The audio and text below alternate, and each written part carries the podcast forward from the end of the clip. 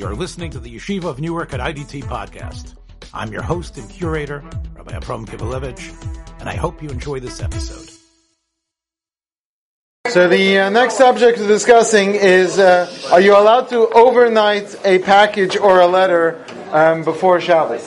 So, without question, um, if it's Thursday, you're allowed to send something via two-day delivery, and the reason is because um, when you send something um, two days, that doesn't mean that they have to wait two days until they deliver it. They could if they wanted to deliver it before Shabbos. So if you send something by two-day delivery, um, you're just saying, I want it no later than Shabbos, that's okay because you're not specifically directing them to work on Shabbos. However, when you overnight something on Friday, that's much more of an issue. So, um, without question, the poskim say that this should be avoided at all costs. The question is, what happens if there is an emergency situation, there's something urgent, there's going to be a great financial loss, or some other serious issue for which a person has to overnight it. So the poskim have discussed this for a very long time, ever since uh, um, the uh, post office has existed.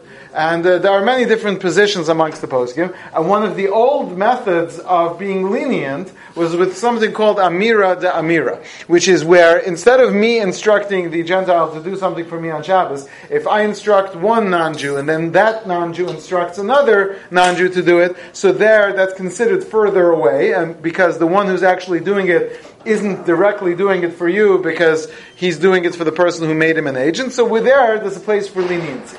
So that would be true. The only problem is that things have changed now. And today, the, all the people who are following the instructions are not taking the instructions from the clerk. They're all reading that little sticker that you wrote and placed on the package. So when you hand in, you have to fill out the information. You put it on the box. They're passing it along, but they're all reading that same information that you gave them, which is why the poskim say that today you wouldn't have this leniency of Amira la Amira.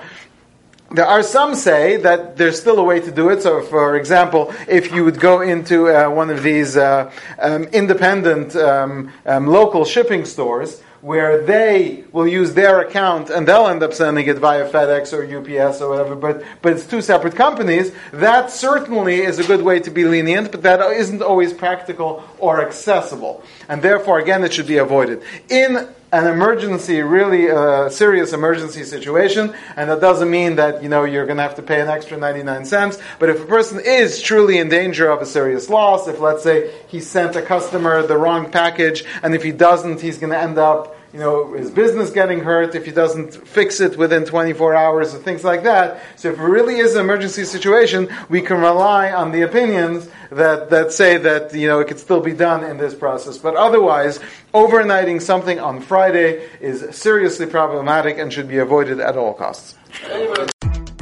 Thanks for joining us for another episode from the Yeshiva of Newark at IDT Podcast. Be sure to subscribe on your favorite podcast app you don't miss a single episode.